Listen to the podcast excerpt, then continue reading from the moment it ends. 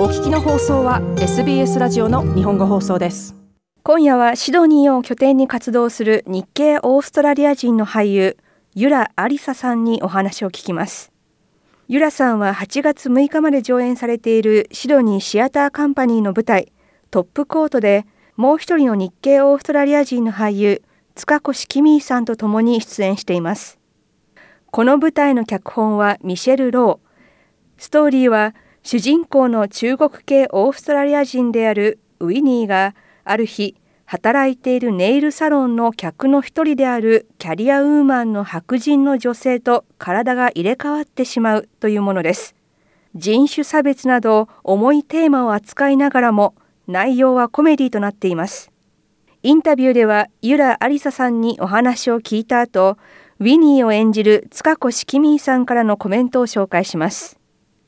どういう役を演じるんですか、アリサさんは？あの、日系オーストラリア人1世のアサミという役と、日系オーストラリア人2世のユウコ役を演じます。2役です。アサミはウィニーと、あの主役のウィニーと一緒にネイルサロンで働く女の子で、ウィニーのベストフレンドです。ウィニーはあの中国系バックのオーストラリア人なので価値観の違いとかやっぱり特にそのお客さんに対しての態度とか考え方とかがやっぱ違うのでそういうところでこうちょっとこうあのコンフリクトがあったりとか。今回の舞台で日系1世と日系2世の2役を演じるユラさんは自身が10歳の時に移住した日系1.5世です。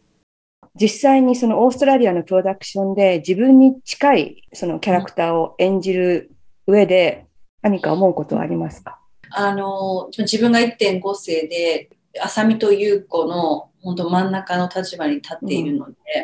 うん、私の中ではこうなんかすごくアクセスしやすいなっていうふうに思っていたんですけど本当人間って本当そういう意味ではいくらカルチャーが同じだったりとか、そういうその育ちが、バックグラウンド、背景が似てたとしても、やっぱそれぞれの経験っていうのは、やっぱり違うので、そういう意味では、本当、どの役をやるにしても、あの日系オーストラリア人だとしても、下じゃないとしても、やっぱりどの人間を演じるにも、その人のその本当の真実とか、やっぱその人のこう考えとか、何をこう、目指して生きているとか、やっぱそういう意味では、奥深いことだと思います。やっぱりそういう人間、他の人を演じるということは、うん、やっぱり簡単ではないっていうことは気がつきましたね。やっぱ自分が日系オーストラリア人としてこういう他の日系オーストラリア人を演じるという機会が今まであんまりなかったのですごく嬉しいこうまあ、先ほど言ったんですけど、えー、経験とかこう近いところはあるんですけどでもやっぱり物事って変わっていくのでそういう意味では挑戦的ですね。浅見と優子を見ていて自分と似ているところとかあとはちょっとなかなか理解しにくいところとかっていうのはありますか？優子はあのテレビ局で働くライターなんですけども、まあ、やっぱそういう意味ではクリエイティブの世界にいる人で、まあ、自分とそういう意味では似ているところがあると思うし、やっぱりその彼女は、まあ、若い時、本当小さい時にこっちで生まれ育ったので、えー、まあ、人種差別の経験とかはしてるので、やっぱそういう意味では自分の経験とはちょっとやっぱちょっと重なるとこはあるんですけど、どうしてこう彼女がライターになったかっていうモチベーションっていうのはちょっと似ていて、やっぱ彼女もそういうちょっとこうアイソレーションで育った人で、そういういろんな経験をして、郊外の本当、田舎で、田舎でもう一人日本人として育った子なので、やっぱそういう意味では、まあ、半分現実逃避みたいな感じですよね。こう物語にこう没頭しなくてはいけない、そういうこう立場にいた人なので、まあ、そういう意味では、まあ、自分もあ日本から海外に移って小さい時にこうやっぱそういうちょっとこう言葉の言語の問題とかあの意味でちょっとまあ一般の人たちのそのかあのグループからちょっとよ端にいる意味ではこう自分が優子にすごく投影しているところはあると思います。日系2世の優子役を通し自分がパフォーマンスの道を選んだ背景にはオーストラリアで言葉の壁などを経験し自分なりの表現というものを探すということがあったのではないかとユラさんは改めて考えています。日系一世の浅見との共通点はあるのでしょうか？そうですね。やっぱ浅見はこっちに来てまだ数年ぐらいなので考えはもっともっと日本人だと思います。やっぱその仕事に対する態度もやっぱお客様は神というところがあるのでまあ、私もこう個人的にそういうサービス業とかで働いている時はそういう考えは多分あると思います。どうしてもそういうので、ね、根付いてしまうので、やっぱでも浅見はどうしても何かそういう人種差別とかにあったとしても、どうしても何も言えない。そういうもんだってこう逆にアクセプトしてしまっているところがあるんですね。うん、もうそういうふうにこう扱われるのが普通みたいな。それもそれでなんか私的にはそこは普通ではない、やっぱりおかしいんじゃないか。やっぱそれはちゃんとこう何か言うべきじゃないかというふうなところあるんですけど、まあ個人的にも何かそうやってこう、道端でそういう人種差別のようななんか言われても私はちょっと言えない自分はあると思います。ちょっとやっぱそういう意味ではあまりこう問題を起こしたくないとか、喧嘩とかもしたくないみたいな自分もあると思うんですけど、うん。うん何かしなくてはいけないっていう気持ちはあるので、それをこう、私的には演劇の方とか、こういうふうにストーリーテリングで 伝えていきたいと思ってます。あの、今回のあのトップコートは、もちろんそういう深いテーマもあるんですけれども、うん、コメディということで、どうですか？リハーサルなどされていて、現場のその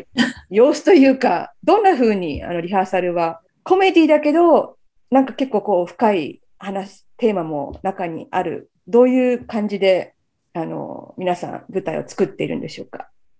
逆にやっぱ深くてすごいやっぱヘビーなほどやっぱ軽くいかないとやっぱお客さんを見てる方ももう辛くなってしまうので特にこういうシリアスなテーマにはつきものですね。でやっぱミシェル・ロさんもすごく、うん、あの素晴らしいライターの方でうまくそれをこうフリップで使ってると思います。で、他のキャストもすごい面白くて、本当キミさんも含めてなんですけど、結構リハーサル中みんなお互いのパフォーマンス見て笑い合って、あとアドリブとかもどんどん出てくるので、昨日やらなかったことをこうやったりとか、私はもう本当に涙が出るほど笑ってますよ。はい、楽しいです。まあ、アジア系だったり、まあ、マイノリティが登場する舞台だったり、まあ、映画だったり、まあ、テレビだったりすると、あのどうしてもそのキャラクターが、まあ、ステレオタイプというか、あの演じてる人からは、ちょっとこういう日本人は50年前いたかもしれないけど、もういないよとか、なんかこうちょっと、えちょっとこれ違うんじゃないっていうこともあるかと思うんですが、このミシェル・ローさんのあの書かれた、その浅見と優子というキャラクターっていうのは、どうでしたか？でもし何か違うって感じたことがあったら、それは意見として出して反映していったりするんでしょうか？そうですね、すごくミシェル・ローさんはオープンなので、そういうふうなやっぱ自分たちアクターとしてこう生きているキャラクターを通してこういろいろ見ているので、何か違和感感じたら、それはコートニー・スチュアートさんの演出家の方と2人でこういろいろと話し合って、うまくこうアジャストはしていってます。ででも、でもすごくリアルに書かれていて、うんうんうん、ミシェル・ロさんのそのやっぱ、なんていうんですかね、彼女のビューとか、もう本当にたくさんこう日系オーストラリア人のことよく知っているなって本当思います。で、自分も、あの、まあ、どれだけやっぱりリアルに描か描けるのかっていうところもあの考えてリハーサルしてますし、逆にステレオタイプになってるのが白人なんですね、このプレイは。本当になんかアニメみたいになってます。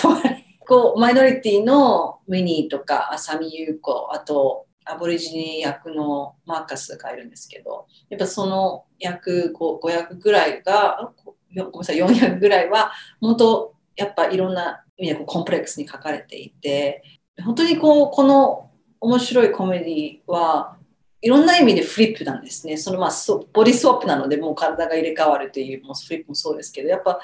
今まで見ているこういうよくあるステージは、本当白人の人がこうメインで、で、周りにこうかこういうマイノリティの人がいて、まあ、彼らがちょっとこう、もっとサポートしているみたいな感じですよね。で、プラスそうやってよく、あの、よくあるようなステレオタイプのキャラクターとして存在していて、こうあまり奥深くもなかったりとか、本当、半分アクセサリーみたいな感じでいる感じのストーリーテリングが多いんですけど、今回は本当それをまさまたしくフリップして、もうそのメインキャラクターといいますか、やっぱそういうジャーニー、こう道のりをこう見あの見れる役がマイノリティなんですね。それで周りにこう白人の人がいるみたいな、そういうふうに仕上がっています。それはもう本当にコメディジャンルとして選んでやっていることなんですけども。そうです。私もまあ2役やっているんですけども、うん、ジョンは、ジョン・バチュラーさんは7か8役ぐらいやってます。まあそれは一つのあの演出家のメッセージなんですね。なんか一人の白人がいろんな白人を焼くっていうのはまあ、ある意味一つのメッセージなんですね。彼がそういういろんな白人のジェネラライズさこうしてしまう、まあ、ジェネラライズの役をやるっていうのは一つの演出家のあのインテンションでもありますね。この舞台がすごく大事なのはもう一つあのあって、はい、クルーが本当アジア人なんですねみんな。演出家、ライター、デザイナー、ライティングデザイナー、サウンドデザイナー、アシスタントダイレクターが、もう全員、もうクルーもみんなアジア人っていうのは、本当にめったにないし、逆に、まあ、シノニシアターカンパニーでは多分初だと思います。大事なシーンというか、自分にとって印象深いシーンっていうのは何かあったりしますか？やっぱたくさんあるんですけど、まあ、なんか本当面白い、面白く演じられるっていう意味で好きな面と、あとはやっぱ、大事なことをやっぱメッセージを伝えてるっていう意味でのシーンがあってこういうふうにこうドタバタ喜劇みたいな感じで笑いながらもでもどうしてこういう人たちがこういうふうに考えているっていう理由を伝えるシーンがあるんですけど、はい、そこすごく自分のキャラクターの本心だと思ってるので役者としての自分からのメッセージも思い入れっていうのはすごくあります。何よりもエンターテインメントとしてこの舞台を楽しんでほしいというゆらさん。舞台では日本語のセリフもあるそうです。そういう日本語のみのシーンですね。もう字幕なしです。もう字幕なし。日本語のみなので、日本人の方でしか楽しめない場はいくつかあります。そこはもう、すごく美味しいところなので、お見逃しなく舞台の主役ウィニーを演じる塚越キミーさんはシドニー生まれで父親が日本人です。今回の舞台の印象深いシーンとしてオーストラリアではあまり見られないという2人のアジア系俳優が深い内容を語り合うというユラさんとのシーンを挙げ難しいシーンでもあり好きなシーンの一つでもあると語っていました。キミーさんから日本語でのメッセージです。塚越キミーです。トップコートでアリサさんと一緒に共演します。シドニーシアターカンパニーでお会いするのを楽しみにしております。シドニーシアターカンパニーの舞台、トップコートに出演する日系人俳優、ユラ・アリサさんと塚越キミーさんでした。舞台は8月6日までシドニーのワーフワンシアターで上演されています。もっとストーリーをお聞きになりたい方は iTunes や Google ポッドキャスト Spotify などでお楽しみいただけます。